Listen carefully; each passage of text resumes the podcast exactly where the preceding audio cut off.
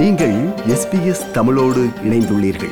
SBS dot com dot AU forward slash Tamil எனும் இணையத்தின் மூலம் மேலும் பல சிறப்பான நிகழ்ச்சிகளை நீங்கள் கேட்கலாம்.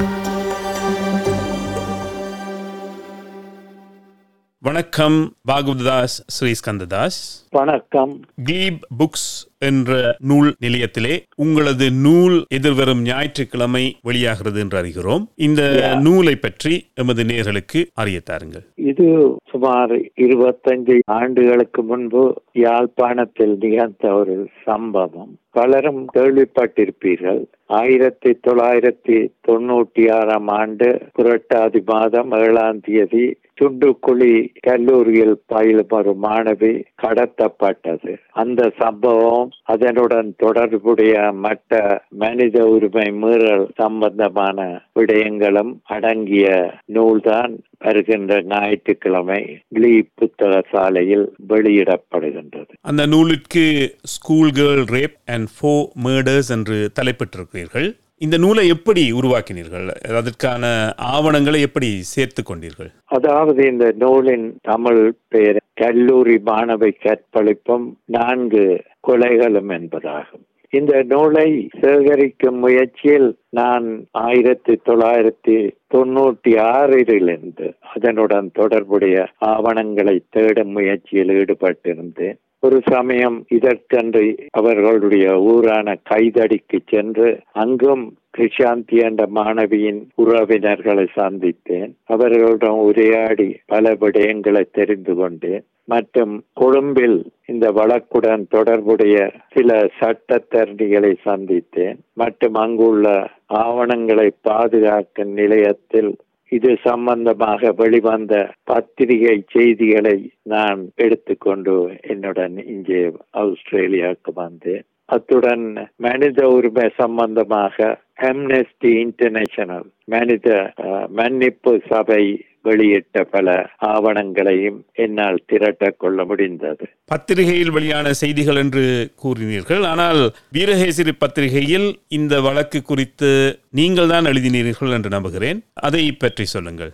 இந்த வழக்கு தீர்ப்புக்கு எதிராக மேல் நீதிமன்றம் அதாவது அப்பீல் கோர்ட் என்பதற்கு அவர்கள் மனு செய்திருந்தார்கள். அது வந்தவுடன் வீரகேசரிக்கு ஒரு கட்டுரை எழுதினான் இரண்டாயிரத்தி மூன்றாம் ஆண்டு என்று நினைக்கின்றேன். நாங்கள் இந்த வழக்கை பற்றி பேசிக் கொண்டிருக்கிறோம். ஆனால் இந்த நிகழ்ச்சியை கேட்கின்ற சிலருக்கு எல்லோரும் இலங்கையில் நடந்த பிரச்சனையின் அனைத்து சம்பவங்களும் தெரிந்திருக்குமா தெரியவில்லை. இந்த குறிப்பிட்ட வழக்கு குறித்த விபரத்தை பகிர்ந்து கொள்வீர்களா? ஆம். அதாவது இந்த கிருஷாந்தி என்ற பதினெட்டு வயது மாணவி ரசாயனம் பரீட்சை எழுதிவிட்டு திரும்பி துய்சக்கர வண்டியில் தனது கைதடி வீட்டை நோக்கி வருகின்றார். அப்போது யுத்த காலம் செம்மணியில் ஒரு தடுப்பு நிலையம் இருக்கின்றது. இராணுவத்தினர் பொறுப்பாக உள்ள அந்த நிலையத்தில் அவர் தடுத்து நிறுத்தப்படுகின்றார்.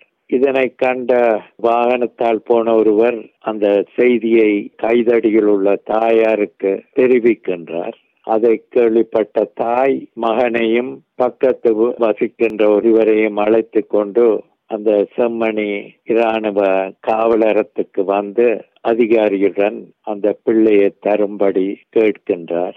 இந்த செய்தி வெளியால் போனதை நினைத்து அந்த காவல் நிலைய அதிகாரி சிறிது பயத்தின் காரணமாகவோ என்னவோ அந்த மூவர்களையும் தடுத்து வைக்கின்றார். அந்த இரவு கிருஷாந்தி பல ராணுவ போலீஸ்களால் கற்பழிக்கப்பட்டு கொலை செய்யப்படுகின்றார். அதே மாதிரி மற்ற மூவரும் அன்று இரவே கொலை செய்யப்படுகின்றார்கள். ஆனால் இவர்கள் கொலை செய்யப்பட்டு புதைக்கப்பட்டது ஒருவருக்கும் தெரியாது. அதாவது வெளியில் உள்ளவருக்கு தெரியவில்லை. கடைசியாக அன்று ஜனாதிபதியாக இருந்த சந்திரிகா பண்டார் நாயக்காவின் தலையீட்டு காரணமாக இராணுவத்தினர் இதனை பற்றி விசாரணை செய்து சுமார் நாற்பது நாட்களுக்கு பின்னர் புதைக்கப்பட்ட நால்வருடைய சடலங்களும் செம்மணி மயானத்தில் தோண்டி எடுக்கப்படுகின்றது. சுருக்கமாக இதுதான் நடந்தது. இது எஸ்பிஎஸ் தமிழ் நமது மொழியில் எமது ஆஸ்திரேலியா. நாம் சந்தித்து உரையாடி கொண்டிருப்பவர் school girl rape and four murders என்ற நூலை எழுதியிருக்கும் ஸ்ரீஸ்கந்ததாஸ் பாகவதாஸ் அவர்கள். இந்த வழக்கு பலரது கவனத்தையும் தூண்டிய ஒரு வழக்கு. இதன் பின்னர்தான் செம்மணி என்ற இடத்திலே மனித உடல்கள் பல புதைக்கப்பட்டிருக்கிறதும் வெளி வந்தது. இப்படியான ஒரு மிகவும் சிக்கலுக்குரிய ஒரு வழக்கிற்கான தரவுகளை நீங்கள் சேகரிக்கும் போது உங்களுக்கு ஏதாவது ஆபத்து அல்லது எதிர்ப்புகளை நீங்கள் எதிர்கொண்டீர்களா? அப்படி எனக்கு நேரடியாக எதிர்ப்பொன்றும் வரவில்லை. நான் தனிப்பட்ட முறையில் அங்கு சென்றிருந்த போது மிகவும் கவனமாக ஒரு முரண்பாடு ஒன்றும் வராத வகையில் இவற்றை என்னால் சேகரிக்கக்கூடியதாக இருந்தது. அத்துடன் இந்த வழக்கில் சாட்சியம் வழங்கிய கிருஷாந்தியின் உறவினர் பலரை சந்திக்கக்கூடியதாக இருந்தது. அதே மூலம் நான் சந்தித்த சில சட்டத்தரணிகளும் தங்களிடமிருந்த ஆவணங்களை தந்ததுடன் என்னை உரிய முறையில் வழி நடத்தினார்கள். அதனால் நேரடியாக எனக்கு பிரச்சனை ஒன்றும் எழவில்லை.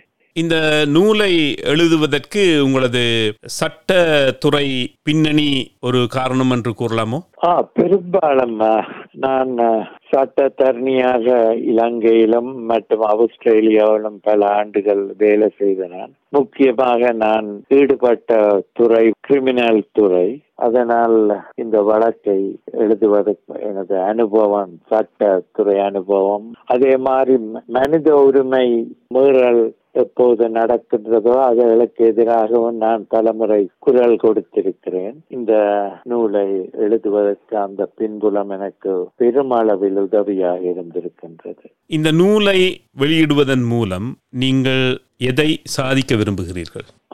நூலை வெளியிடுவதற்கு முக்கிய காரணம் என்னவென்றால் இதை எழுதுவதற்கு நான் உண்மையாக அந்த மூன்று நீதிபதிகளுக்கு முன்னாக நடைபெற்ற வழக்கு ட்ரையல் அட் பார் என்று கூறுவார்கள். அந்த வழக்கின் கட்டச்சு பிரதிகளை எல்லாம் நான் பெற்றுக்கொண்டேன் அது ஐயாயிரம் பக்கம் போல். அவை சிங்கள மொழியில் தான் இருந்தன. அவற்றை ஆங்கிலத்துக்கு மொழிபெயர்த்து முழு வழக்கையும் ஒரு நூல் வடிவம் கொடுப்பதன் மூலமாக நான் நினைத்தேன்.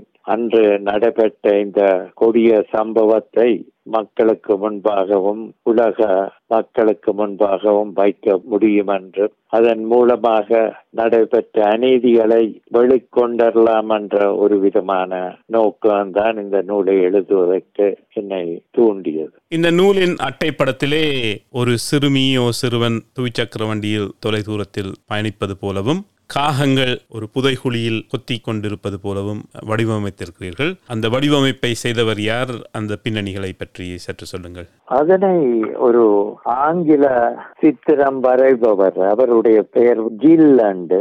அவர் அதனை சில நாட்களில் செய்து முடித்தார். மற்றும் அவர் அந்த காகங்கள் அல்லாட்டி கழுகுகள் வருவதன் மூலமாக அந்த கோர சம்பவத்தை ஒரு விதமான அவர் எடுத்து காட்ட முயற்சி செய்கின்றார். இதன் மூலமாக அவர் இந்த துயர் தரக்கூடிய சம்பவத்தை அட்டப்படத்தில் வெளிப்படுத்த முயன்றுள்ளார்.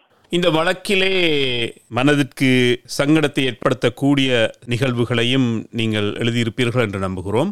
அப்படியான ஏதாவது ஒரு நிகழ்ச்சியை எமது நேர்களுடன் பகிர்ந்து கொள்வீர்களா? பல சந்தர்ப்பங்களில் எழுதியிருந்தாலும் இந்த நூலில் பத்தொன்பதாவது அத்தியாயத்தில் ஒரு முக்கிய விடயம் பதிவு செய்யப்பட்டுள்ளது. அதாவது இதில் குற்றவாளியாக காணப்பட்ட இராணுவ வீரர் மூவர் தண்டனை அவர்களுக்கு கொடுக்கப்பட்ட பின்பு இழந்து தாம் இருந்த தளத்திலே வேற பல அதிகாரிகள் இத்தகைய கொடிய செயல்களை செய்துள்ளார்கள் என்றும் நானூறுக்கும் மேற்பட்ட மக்களை அங்கு கொலை செய்து புதைத்துள்ளார்கள் என்றும் கூறுகின்றார்கள். அத்துடன் பின்பு இவர்கள் சிலர் ஆயிரத்தி தொள்ளாயிரத்தி தொண்ணூற்றி எட்டாம் ஆண்டு அளவில் அங்கு அழைத்து செல்லப்பட்ட அந்த புதைக்கப்பட்ட குழிகளை எல்லாம் காட்டுகின்றார்கள். தமக்கு முன்பாகவும் சில அதிகாரிகள் சிவில் மக்களை கொலை செய்வதை பெண்களை கற்பழிப்பதை கண்டதாகவும் கூறியுள்ளார்கள். அந்த நிகழ்ச்சிகள் இந்த பத்தொன்பதாவது அதிகாரத்தில் பதியப்பட்டுள்ளன. நல்லது இந்த நூல் எங்கே எப்பொழுது வெளியிடப்படுகிறது என்பது குறித்த விவரங்களை பகிருங்கள். கிளீபில் உள்ள கிளீப் புக் ஷாப் என்ற புத்த நிலையத்தில் வருகின்ற ஞாயிற்றுக்கிழமை ஜூன் மாதம் ஐந்தாம் தேதி வெளியிடப்படுகின்றது. அந்த நிகழ்ச்சியில் கலந்து கொள்பவர்கள் இதை பற்றி மேலும் அறிந்து கொள்ள முடியும் என்று கருதுகின்றேன். மிக்க நன்றி திரு பாகவததாஸ். உங்களது நூல் வெளியீடு சிறப்பாக அமைய எஸ்பிஎஸ் தமிழ் ஒலிபரப்பின் சார்பில் வாழ்த்து கூறி விடைபெறுகிறோம். நன்றி வணக்கம். அதே போல உங்களுடைய ஆதரவுக்கும் நன்றி கூறி விடைபெறுகின்றேன். நன்றி ரஞ்சிதன்